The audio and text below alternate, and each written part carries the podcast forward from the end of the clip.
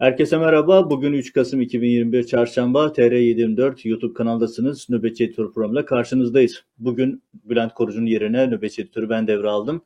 Günümün öne çıkan başlıklarını ve bu başlıklara yorumları sizlerle paylaşmaya çalışacağım. Tabii ki Türkiye'nin bir numaralı gündemi Erdoğan'ın sağlığı. Özellikle dün akşam ve sabaha kadar olan süreçte sosyal medya adeta yıkıldı.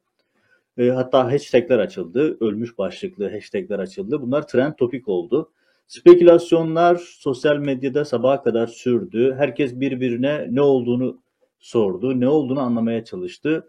Bir takım AKP'li milletvekilleri sürpriz bir şekilde Ankara'ya doğru hareket etti, açıklandı vesaire. Yani sonuçta sabaha kadar süren bir e, karmaşa devam etti. İlerleyen saatlerde Fahrettin Altun, Erdoğan'ın iletişim başkanı, propaganda bakanı olan isim bir video yayınladı. Erdoğan'ın yürüyebildiğini gösteren bir videoydu. Bununla birlikte dosta güven, düşmana korku mesajı vermeye çalıştılar. Başka paylaşımlar oldu. Bazı milletvekillerinin yakışıksız tweetleri de geldi AKP'li isimlerden.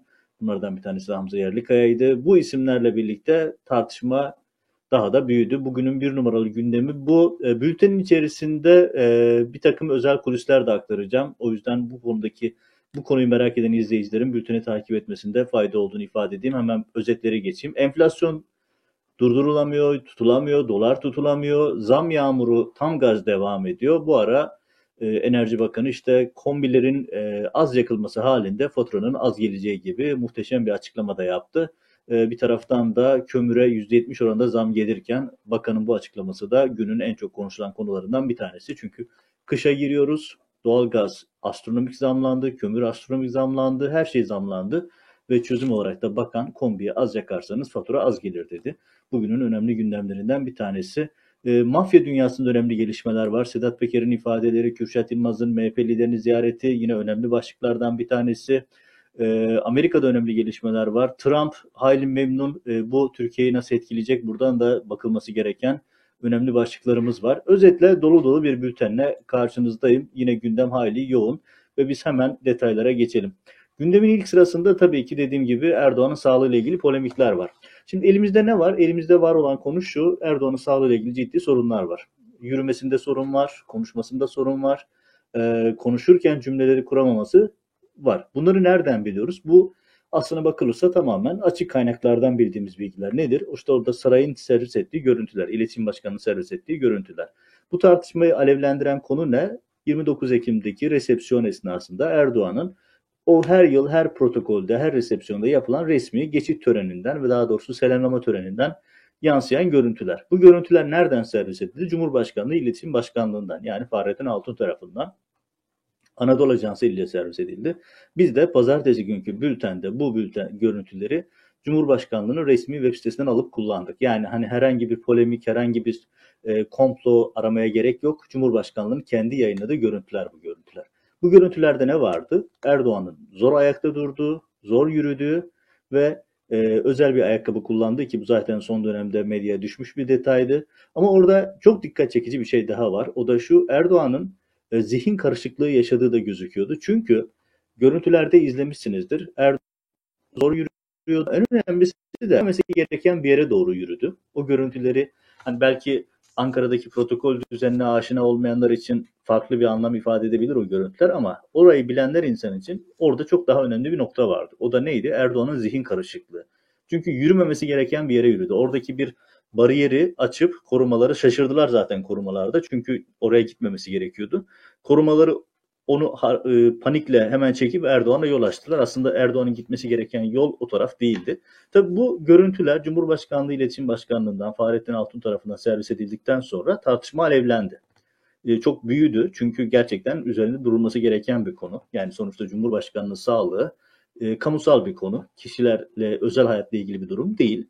Ve bu tartışmayı büyüten başka gelişmeler oldu. Ne gibi? Erdoğan biliyorsunuz Glasgow'a gitmedi. Dünya İklim Zirvesi'ne son derece önemli bir e, zirve ve normal şartlarda Erdoğan buraları kaçırmazdı. Hani Roma'da e, Biden'la yaptığı görüşme sonrası ihtiyaç hissetmemiş olabilir ama sağlık tartışmalarını büyüten noktalardan bir tanesi de o.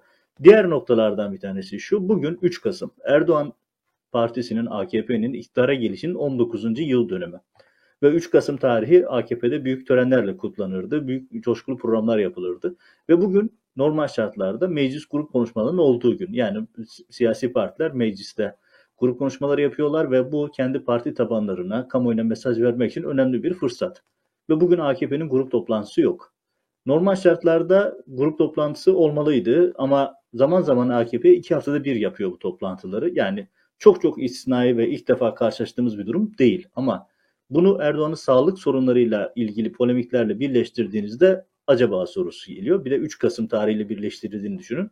Dolayısıyla daha da ilginç bir hale geldi. İşte bütün bu polemikler böyle tam gaz devam ederken sabah saatlerinde Cumhurbaşkanı İletişim Başkanı Fahrettin Altun bir görüntü yayınladı. Görüntüde Erdoğan'la ilgili işte hasta iddialarına bir yürüme videosuyla cevap vermiş oldu ve yürüme videosunda dosta güven düşmana korku açıklaması e, ifadesi verdi. Aslında bu bir askeri terimdir. E, normal şartlarda bunlar askerler için söylenir. İşte askerlerin dosta güven, düşmana korku vermesi gibi fotoğraf vermesi söylenir hep. Ama Erdoğan bu görüntüsünü yayınladı Fahrettin Altun ve bu Fahrettin Altun'un açıklaması, e, görüntüyü yayınlaması tartışmayı biraz daha alevlendirdi. Çünkü Erdoğan bu görüntüde de rahat yürüyemiyor. Bu görüntüde de bir bitkinlik hali söz konusu. Yetmedi. Üzerine Cumhurbaşkanı'ndan yeni yapılan görüntülerde, paylaşımlarda Cumhurbaşkanı bugün köşkte e, bir takım kabuller yaptı. Litvanya, Moğolistan, Katar ve Ukrayna büyükelçilerini kabul etti. Bu görüntülerde de çok fazla bir hareket yok. Sadece Moğol büyükelçisiyle yapılan görüşmeden sonra birkaç adım yürüme ve bir hatıra fotoğraf çektirme sahnesi var. Ama orada da Erdoğan'ın bitkin olduğu gayet net bir şekilde gözükebiliyor. Şimdi bütün bunlar bize neyi ifade ediyor? İfade ettiği şey şu, evet Erdoğan'ın sağlığıyla ilgili çok ciddi bir sorun var ve kulislere yönelik düşen çok detaylı bilgiler var. İşte sağlığına dair çok önemli şeyler konuşuluyor Ankara'da. E, hatta dün bu zirveye çıktı, ayyuka çıktı ve bütün gece Türkiye sosyal medya, e, dünyanın birçok yerinde de bu konu tartışıldı. Hatta ölmüş başlıklı trend topik bir e, konu bile yaşandı. E, ve akabinde e, Erdoğan'la ilgili ya da işte öldüğüyle alakalı tartışmalar sabaha kadar sürdü. Özellikle de burada dikkat çekici bir şey var, onu da ifade etmek lazım. Öldüğüyle ilgili tartışmaların büyüten, bu tartışmaları çıkartan kesimler daha çok Ergenekoncu, ulusalcı ya da işte e, marjinal sol diye bilinen çevreler bu, bu dünkü tartışmayı bu şekilde alevlendirmeleri de hayli ilginç. Bunun üzerine ayrıca bir analiz yapmak gerekiyor. Onu da ifade edelim. Ama bu noktadan sonra ne oldu? Emniyet Genel Müdürü sabah saatlerinde bir açıklama yaptı. Dedi ki ölmüş e, başlıklı paylaşım yapan 30 kişiyle ilgili gözaltı süreci başlatıldı, soruşturma başlatıldı. Çünkü bu şekilde paylaşım yapmak e, bir nevi hakaret olarak algılandı ve tartışma hala hazırda tam gaz devam ediyor. Tabii böyle bir gündem olunca e, herkesin gözü kulağı sarayda, saraydan sızacak bilgilerde. Çünkü Erdoğan rejimi biliyorsunuz son derece kapalı bir rejim. Hani eskiden bunu Moskova'da e, Sovyet sistemini anlamaya çalışan e, Kremlinologlar diye yani tam telaffuz zor bir kelime. Yani Krom, e, Kremlin'i takip edip onu analiz edip satır aralarını anlayan, yorumlayan ve bunu e, siyasi değerlendirme olarak raporlayan insanlar vardı. Kremlin uzmanları vardı. Çünkü fotoğraflara bakarak, konuşmalara bakarak anlam çıkarmaya çalışırlardı. Aynı şey şu an Erdoğan rejiminde de söz konusu. Çünkü Erdoğan rejimi kapalı bir rejim. E, normal şartlarda halka aydınlatılması, verilmesi, bilinmesi gereken, paylaşılması gereken hiçbir bilgi halkla paylaşılmıyor. Mesela Amerika'da Amerikan başkanlarının sağlık raporları halka açıklanır. Herkes bilir Amerikan başkanının e, kan değerlerini, tansiyonunu, kolesterolünü vesairesini bilirler. Çünkü o halkı ilgilendiren bir konudur. Ama Erdoğan çok kapalı olduğu için sarayda kurulan özel hastane bile gizli kapaklı inşa edildiği için ya da işte konvoylarına özel sağlık ekipleri ilave edildiği için bu tip bilgiler hep böyle kulislere yansır, kulislerde konuşulur. Ankara'da insanlar birbirlerine anlatırlar bunları. İşte size şimdi e, piyasada du- duymadığınız ya da ekranlara yansımamış bir detay bir kulis aktarayım. Uzun yıllar Ankara'da çalışmış olmanın verdiği bir avantajla. E, Erdoğan'ın sağlığındaki bozulma sonrasında tabii ki özel doktorlar, özel tedavi yöntemleri hatta işte özel ayakkabılar e, uygulandı, yapılıyor. Yapılması da son derece normal. Sağlığıyla alakalı bir e, durum varsa buna bir çözüm arayışları da son derece normal. Burada ilginç bir şey yaptı saray. Özel kalemi üzerinden ve bu işlerle ilgili aktif olarak rol alan diğer bir isim Emrullah İşler. Bu isim üzerinden e, çok yakın oldukları, çok güvendikleri bir takım tarikat yöneticilerine e, ama tabana değil, yönetici kesime özellikle Erdoğan'ın sağlığı için dua seferberliğinin başlatılması çağrısını yaptılar. Bu da tartışmaların ayyuka çıktığı bir döneme denk gelmesi hayli ilginç. Yani öncesinde de benzeri bir şekilde dua seferberlikleri olmuş olabilir ama Erdoğan'ın sağlığındaki bozulma daha da gündeme gelmişken böyle bir dua seferberliğinin yapılmış olması, çağrı yapılması, dua istenmesi de hayli enteresan bir detay. Bu da tartışmaları büyüten bir şey. Sonuçta Türkiye'de, Ankara'da hiçbir şey gizli kalmıyor. Siz böyle bir dua seferberliğini yaptığınızda o tarikatın mensupları bunu sosyal medyada bile paylaşabiliyorlar. Çünkü Facebook'ta, Twitter'da, Instagram'da bu tip paylaşımlar son dönemde artmaya başladı. Bu da önemli bir gelişme. Tabii tartışmaları büyüten noktalardan bir tanesi de şu eski Çevre ve Şehircilik Bakanı Erdoğan Bayraktar'ın açıklaması. Biliyorsunuz kendisi son dönemde ilginç açıklamalarıyla gündemde. 17 Aralık'ın bütün verilerinin doğru olduğunu ispat et, iddia etmişti. Bir savcı arayışındaydı. O savcıyı bulamadı. Açıklamalarıyla ilgili de savcılık e, takipsizlik kararı verdi. Yani Erdoğan Bayraktar'ın benim dosyamdaki her şey doğruydu ifadesini önemsememiş savcılık ve bunlara takipsizlik kararı vermişti. Erdoğan Bayraktar yeni bir açıklama yaptı. Son derece enteresan. Sakın ayvayı yeme başlıklı bir paylaşım. Tabii Erdoğan'ın sağlık tartışmaları bu kadar zirvedeyken Erdoğan Bayraktar'ın bu açıklamayı yapmış olması doğrudan herkesin aklına aynı soruyu getirdi. Burada mesaj Erdoğan'a mı şeklinde. Sakın ayvayı yeme e, ifade aynen şu şekilde pırasayı tüketme sonradan yiyeceğiniz bana fayda vermez ifadesini kullandı. Tabii herkesin aklına dediğim gibi doğal olarak Erdoğan'ın sağlığıyla ilgili tartışmalar geldi ve böyle bir gönderme acaba Erdoğan'a mı yapıldı? Çünkü Erdoğan Bayraktar'ın hep söylediği bir şey var. Yine Ankara kulislerinde çok konuşulan bir şey. Erdoğan Bayraktar biliyorsunuz 17 Aralık sonrasında kendisine yönelik Erdoğan tarafından yapılan açıklamalara tepki göstermiş. İstifası istenmesi hatta Efkan Alan'ın önüne götürüp bir metni dayatması sonrasında tepki gösterip NTV'ye bağlanmıştı. Ve sonrasında da sarayda fiziki şiddete uğradığı bütün kulislere yansıyan herkesin duyduğu bir realiteydi. Hatta Erdoğan'ın e, Erdoğan bayrakları çağırıp e, kendisine fiziki şiddet uyguladığı hatta kafasına bastığı yönünde kulislerde çok yoğun olarak anlatılan bir şeydi. Tabii ki o odada olmadığımız için bunu bilemeyiz ama Ankara'da bu tip şeyler çok anlatıldı. Bunu da herkes duydu, bildi. Erdoğan Bayraktar'ın da o gün bugündür Erdoğan'a karşı içinde çok yoğun bir öfke biriktirdiği ve ne yapsam içim soğumuyor dedi ki bunu medyada söyledi zaten. Artık kendi tırnak ifadesiyle ne yapsam içim soğumuyor demişti. E, böyle bir durumda ve tam böyle bir ortamda sakın ayvayı yeme tweet'i paylaşmış olmasa da Erdoğan'a gönderme olarak gözüküyor. E, öyle de değerlendirilebiliyor. Kendisinde bu yönde bir e, paylaşımı olmuştu. Peki toparlarsak neyle karşı karşıyayız? Bugün Erdoğan sarayda bir takım büyükelçilere dediğim gibi davet mektuplarını, şeyi görevlendirmelerine karşı mektupları, onay mektupları gibi protokol bir ziyaret vardı. Orada görüşmeler yaptı. Herhangi bir konuşması, herhangi bir açıklaması yok. Dolayısıyla herkesin kafasında sorular hala hazırda duruyor. Evet yani Erdoğan'ın ölmediği açık sonuçta bugün bunlar var. Ama bir siyasi liderin hele hele Erdoğan gibi otoriter e, totaliter bir liderin sağlığıyla ilgili tartışmalar başladığı zaman o rejimin sonu gelmiş demektir. Çünkü bu önlenebilen bir tartışma değil. Hani şu hukukundan beter tartışmalar vardır. Bu da onlardan bir tanesi. Bunun konuşuluyor olmuş olması bile rejimde büyük bir sıkıntıya yol açıyor. Büyük bir çatlağa yol açıyor. Ve dolayısıyla herkesin gözü kulağı Türkiye'nin bir numaralı gündemi şu anda Erdoğan'ın sağlığı. Çünkü Erdoğan'ın sağlığı ile ilgili tartışmalar ya da Erdoğan'ın e, hayatıyla ilgili veriler e, Türkiye'nin ne yönde evrileceğini de çok önemli bir konusu ve buradan çıkacak olan e, sonuç e, birçok şeyi doğrudan etkileyecek bir konu. Dolayısıyla gündemin bir numaralı konusu bu. Herkesin gözü kulağı Ankara'dan, saraydan gelecek bilgilerde. Dolayısıyla bugünlerde Erdoğan Erdoğan'ın attığı her adım ekstra önemli. Erdoğan Erdoğan Bayraktar diyorum. Erdoğan'ın attığı her adım ekstra önemli. Özellikle de İletişim Başkanı Fahrettin Altun'un paylaşımları çok önemli. Bu aşamada ne beklemek lazım? Erdoğan'ın tekvando yapmasını bekleyebiliriz. Erdoğan'ın at binmesini de bekleyebiliriz. Çünkü hani bu şaka yapmıyorum. Nedeni şu. E, biliyorsunuz Erdoğan'ın sağlığıyla ilgili tartışma başladığı zaman Fahrettin Altun Erdoğan'ın basket oynayan görüntüsünü paylaşmıştı. Ama Erdoğan ayağını kaldırmadan, kolunu kaldırmadan basket oynuyordu. Bu da dikkat çekici bir şey. Ve şu noktanın altını çizmek lazım. Erdoğan'ın sağlığıyla ilgili bütün polemiklerin altında aslında Fahrettin Altun'un imzası var. Paylaştığı bütün görüntüler. Bayramlaşma hani o meşhur tişörtlü bir görüntüsü vardı hatırlarsınız. Bayramlaşma uyuyakaldı arada bir inleme görüntüsü geliyordu. Şey sesi geliyordu. O görüntüyü paylaşan Fahrettin Altun. Ee, Azerbaycan seyahati esnasında e, yürüyememe görüntülerini paylaşan yine Cumhurbaşkanlığı görüntüleri. E, başka ortamlarda paylaşılan yine görüntüler. İşte son e, 29 Ekim resepsiyonundan sonra e, yapılan e, zor yürüdüğü ve yanlış tarafa doğru yürüdüğü görüntü yine Fahrettin Altun'un imzasıyla taşınıyor ve bugün paylaştığı görüntüler. Yani şöyle bir yorum yapmak mümkün. Erdoğan'ın sağlığıyla ilgili tartışmaların altında imzası olan isim Fahrettin Altun. Peki Fahrettin Altun böyle bir e, şeye neden imza atıyor? Hani sosyal medya geyiği olarak söyleniyor. Acaba Fahrettin Altun kripto birisi mi, Erdoğan'ın altını mı uyuyor tartışmalarına girecek değilim. Ama şöyle yorumlamak da mümkün.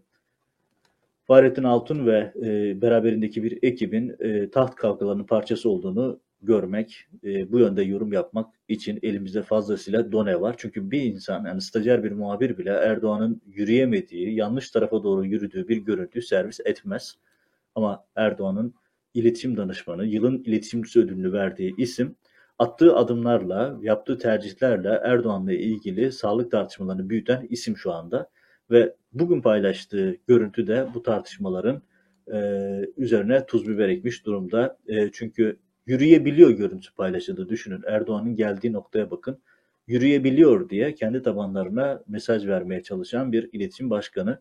Bu da günün önemli başlıklarından bir tanesi. Fahrettin nereye koşuyor sorusunda bir yorum olarak, bir gündem başlığı olarak ekranlarınıza getirmiş olalım.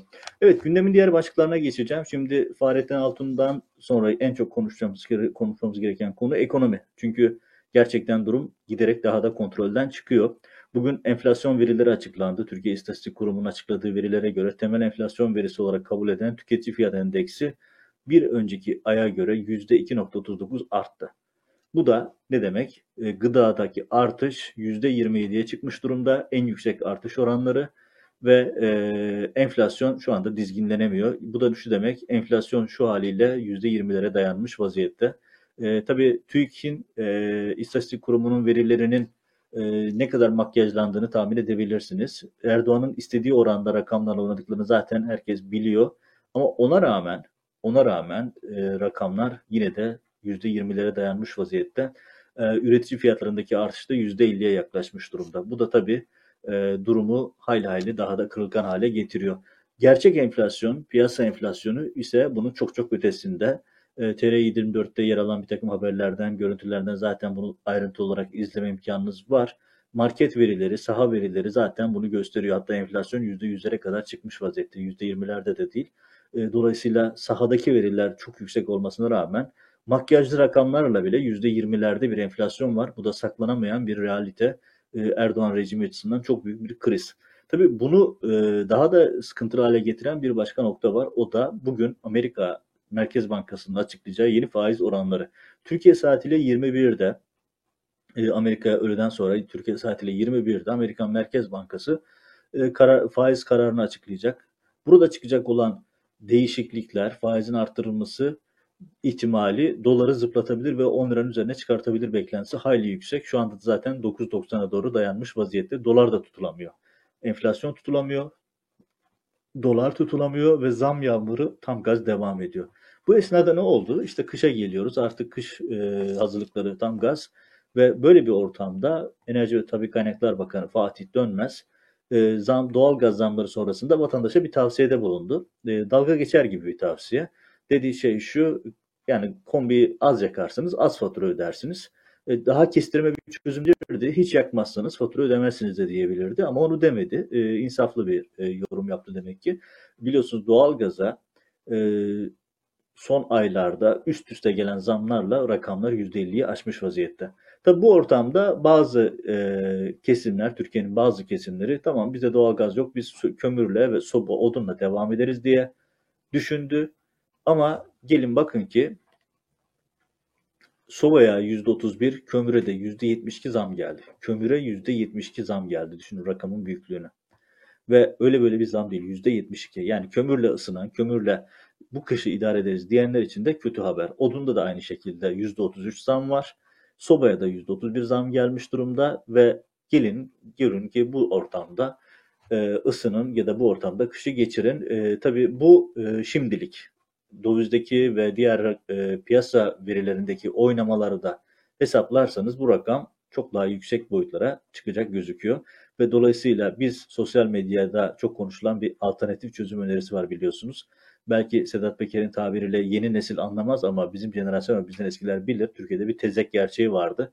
AKP ile birlikte Türkiye bu tezek gerçeğine de e, tekrar dönebilir. E, insanlar alternatif ısınma yöntemi olarak tezeklere, doğal yöntemlere dönebilir. Bu da işin bir başka realitesi olarak önümüzde duruyor. E, hayli enteresan bir tablo.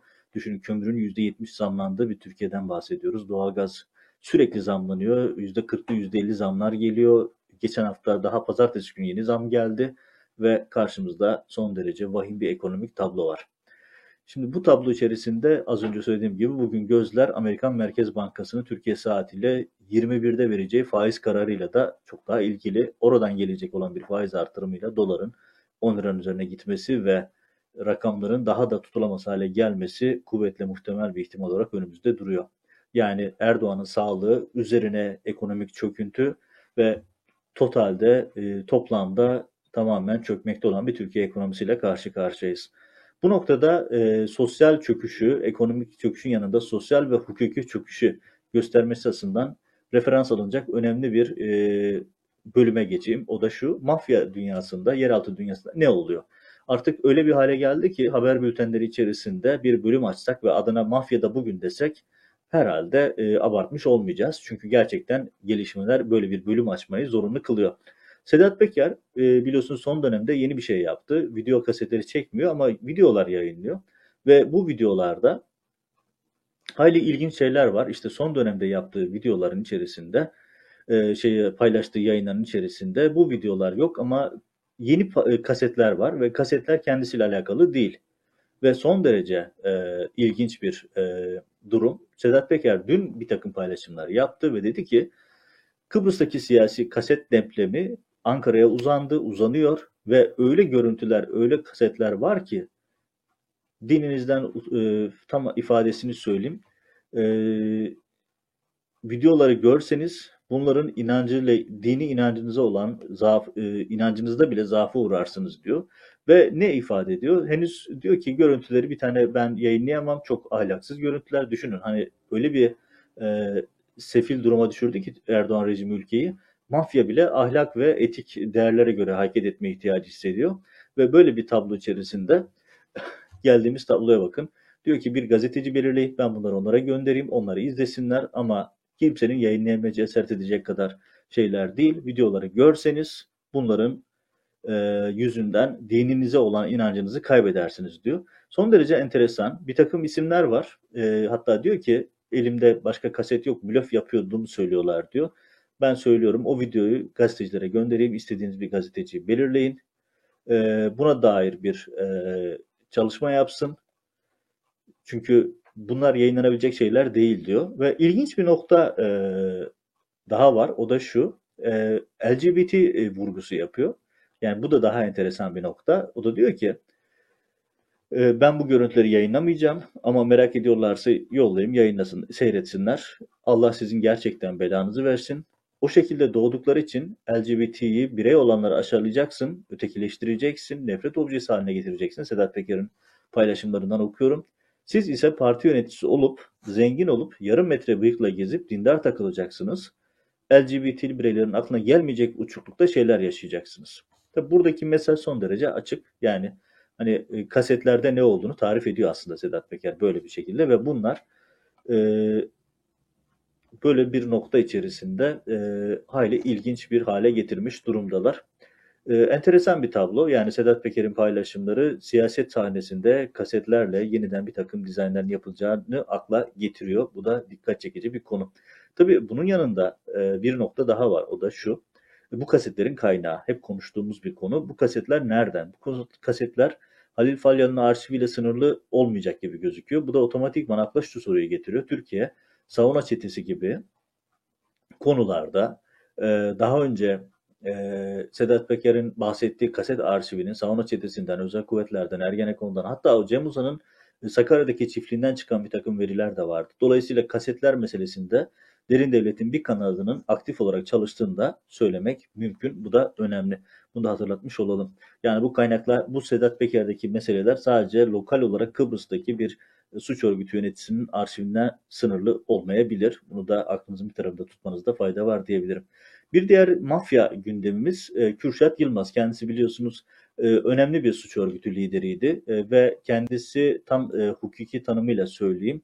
Çıkar amaçlı suç örgütü kurma, yönetme, nitelikli yağma, tehdit, kasten yaralama, kişi hürriyetinden yoksun bırakmak gibi suçlardan, yani bu tam anlamıyla bir mafya tanımı 66 yıl hapis cezası almıştı. Ama bir şekilde kalem oyunlarıyla, rakamlarla oynadılar ve Sedat Peker gibi, e, Kürşat İlmaz da e, Alaaddin Çakıcı gibi MHP'nin desteğiyle çıkartıldı. Kendisi bu tanımlamayla 66 yıl hapis cezası almıştı ve MHP'ye e, teşekkür ziyareti yaptı. Devlet Bahçeli kendisini kabul etti ve MHP'nin resmi hesabından bu ziyarete dair görüntüler paylaşıldı ve Kürşat Yılmaz için Bahçeli ülke sevdalısı davaların gözü kara yiğitleri diye bir tanım yaptı. Bu da enteresan bir durum. Yani kendisiyle ilgili tekrar okuyorum. 66 yıl hapis cezasına neden olan çıkar amaçlı suç örgütü kurma, yönetme, nitelikli yağma, tehdit, kasten yaralama, kişi hürriyetten yoksun bırakma.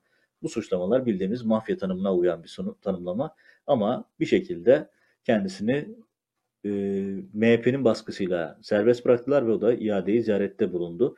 Yani düşünün e, geldiğimiz tabloyu ve Türkiye'nin içinde bulunduğu durumu. E, bu noktadan yine bir hukuksuzluk örneğiyle devam edelim. Bir taraftan suç örgütleri, liderleri serbest kalırken, onları el üstünde tutulurken öbür tarafta zulüm hız kesmiyor. Her gün Türkiye yeni bir operasyonla uyanıyor ve bu operasyonlar e, sözde FETÖ operasyonlarıyla e, sivil halka, masum insanlara yönelik zulüm hız, hız kesmiyor. İşte bu sabah da yeniden e, Türkiye'nin muhtelif şehirlerinde onlarca kişiyi gözaltına aldılar ve işlerinde kimler var? İhraç edilmiş öğretmen, ihraç edildikten sonra ailesini geçindirmek için özel ders veren insanlar, özel sektöre geçmiş orada farklı sektörlerde ayakta kalmaya çalışan insanlar. Sonuçta bu insanlar 5 yıldır bir şekilde ailelerini geçindirmeye çalışıyorlar. İhraç edilmiş as subaylar, işte bir teğmen gördüğüm kadarıyla var. Ee, toplamda 16 asker, işte 16 tane de e, ayrı sivil var bu başka illerde ve e, bunlara yönelik operasyonlar var. Biliyorsunuz her gün bu yeni operasyonlarla uyanıyoruz, her gün yeni operasyonlarla kalkıyoruz. Erdoğan'ın sağlığı da olsa, başka gündemleri de olsa bu konuda bir e, değişiklik yok. Zulüm tam gaz devam ediyor. Bir taraftan suç örgütü liderleri serbest kalıp el üstünde tutulurken öbür tarafta bu konuya dair e, çok bir e, hız kesmeyen bir zulüm tam gaz devam ediyor. Tabii gündemin bir diğer başlığı dış politikadan e, önemli bir gelişme. Oraya da önemli bir e, ışık tutmakta fayda var. Önemli bir gelişme çünkü.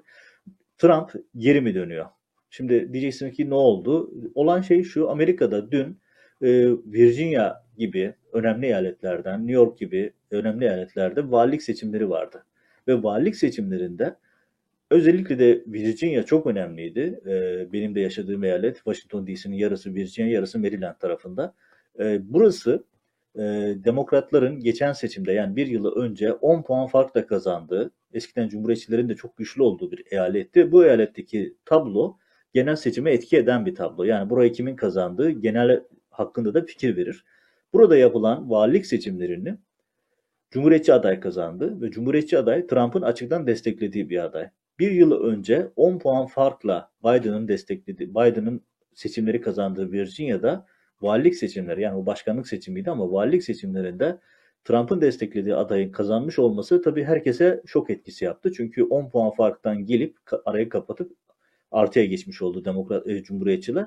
Tabii bu Biden'a yönelik eleştirilerin ne kadar etkili olduğunu gösteriyor. Biden'dan beklentilerin boşa çıkmasının da bir yansıması. Bu Trump'a da çok ciddi bir motivasyon oldu. Trump önümüzdeki yıl 2022'de Amerika'da ara seçimler var. Ara seçimlerde Temsiller Meclisi'nin ve Senato'nun çoğunluğunu Trump bu rüzgarla alabilir. Bu çok önemli bir gelişme ve bu dolayısıyla tüm dünya siyasetini yakından etkileyecek bir sonuç doğdu Virginia'daki valilik seçimlerinden. New York'taki seçimler de hayli enteresan. New Jersey ve New York'ta son derece çekişmeli geçti. Çok derece çekişmeli sonuçlar yaşandı.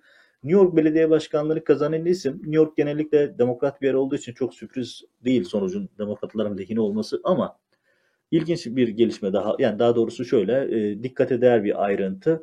E, New York'un yeni belediye başkanı Eric Adams e, siyahi birisi. Bu da New York'un tarihindeki ikinci siyahi belediye başkanı demek. E, ikinci siyahi başkan olmuş oldu. Bu da önemli bir gelişme. Kendisi daha önce Brooklyn başkanıydı. E, Brooklyn'in belediye başkanıydı. E, Türk komünitesinde, Türk toplumunda yakından tanıdığı bir isim.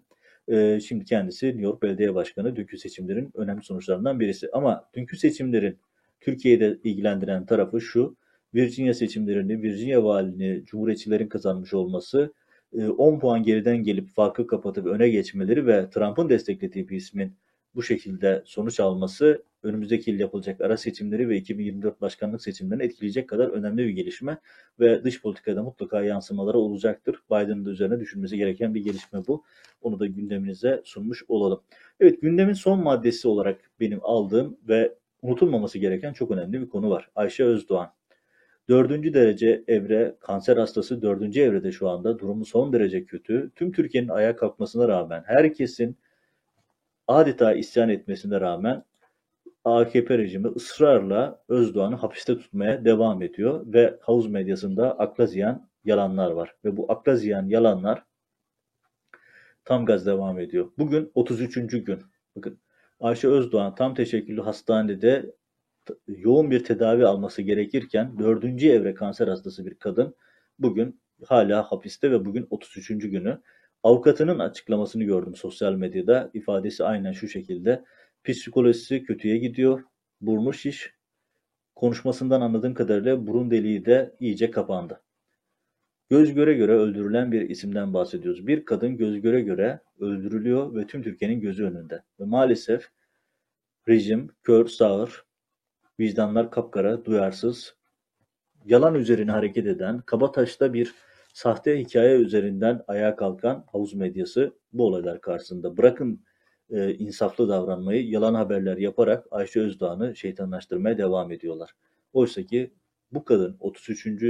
gününde cezaevinde normal şartlarda hastanede olması gerekiyordu. Normal şartlarda tedavi olması gerekiyordu. Ve tedavi sürecinden sonra tekrar yine tutuklanacaksa tutuklanabilirdi. Yani insanlar e, hasta diye tamamen de e, davasını düşürün demiyor. Sadece tedavi olsun, tedavi olduktan sonra yine tutuklayacaksanız tutuklayın diyor. Ama buna bile yanaşmayan bir Erdoğan rejimiyle karşı karşıyayız. Bunu da gündemin son maddesi olarak eklemiş olayım. Evet, e, benim 3 Kasım 2021 gündemine dair seçtiğim başlıklar bunlar. Türkiye gündemi dediğim gibi Erdoğan'ın sağlığıyla ilgili tartışmalara kilitlenmiş vaziyette. Gelişmeler bu yönde. Bu gelişmeleri izleyip size aktarmaya devam edeceğiz. Önümüzdeki yayınlarda görüşmek üzere.